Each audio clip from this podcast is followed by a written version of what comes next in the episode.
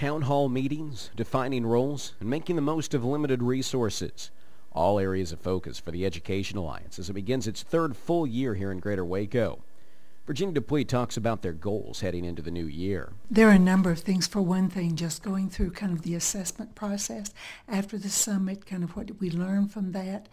But this particular year, we we um, uh, deepened and broadened our relationships, I think, with the education community through a teacher in service training that we we heard a great deal about parents and the need for the alliance to uh, find very specific ways to engage with parents and help, uh, in some cases, equip parents where they may be not know exactly how they can go about being a part of their child's education.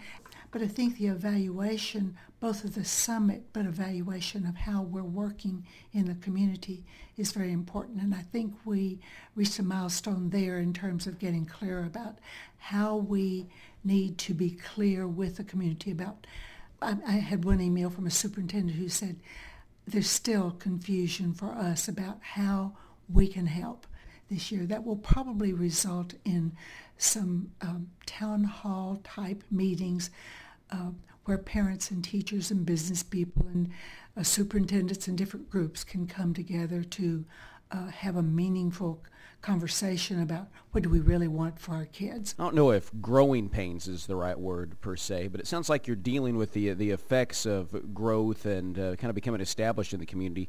Is it all about looking to see how you can grow most effectively? That is absolutely the key question. How do we um, move into a meeting a period of meeting the expectations of the community and their high expectations. That's the good news. At the same time, we're in kind of a transformative period where we must effectively engage more people in order to accomplish more organizations in order to accomplish our shared vision, our shared mission of what it's going to be like when we're effective obviously each year you're, you're trying to build on what you've done in the, the previous year. What are, what are some things you want to see in, in 2011 as you head towards the fourth Education Summit? The first year we worked very hard to just listen to people. We had some stakeholder leaders who put out some ideas, and we did a great deal of listening and recording of that.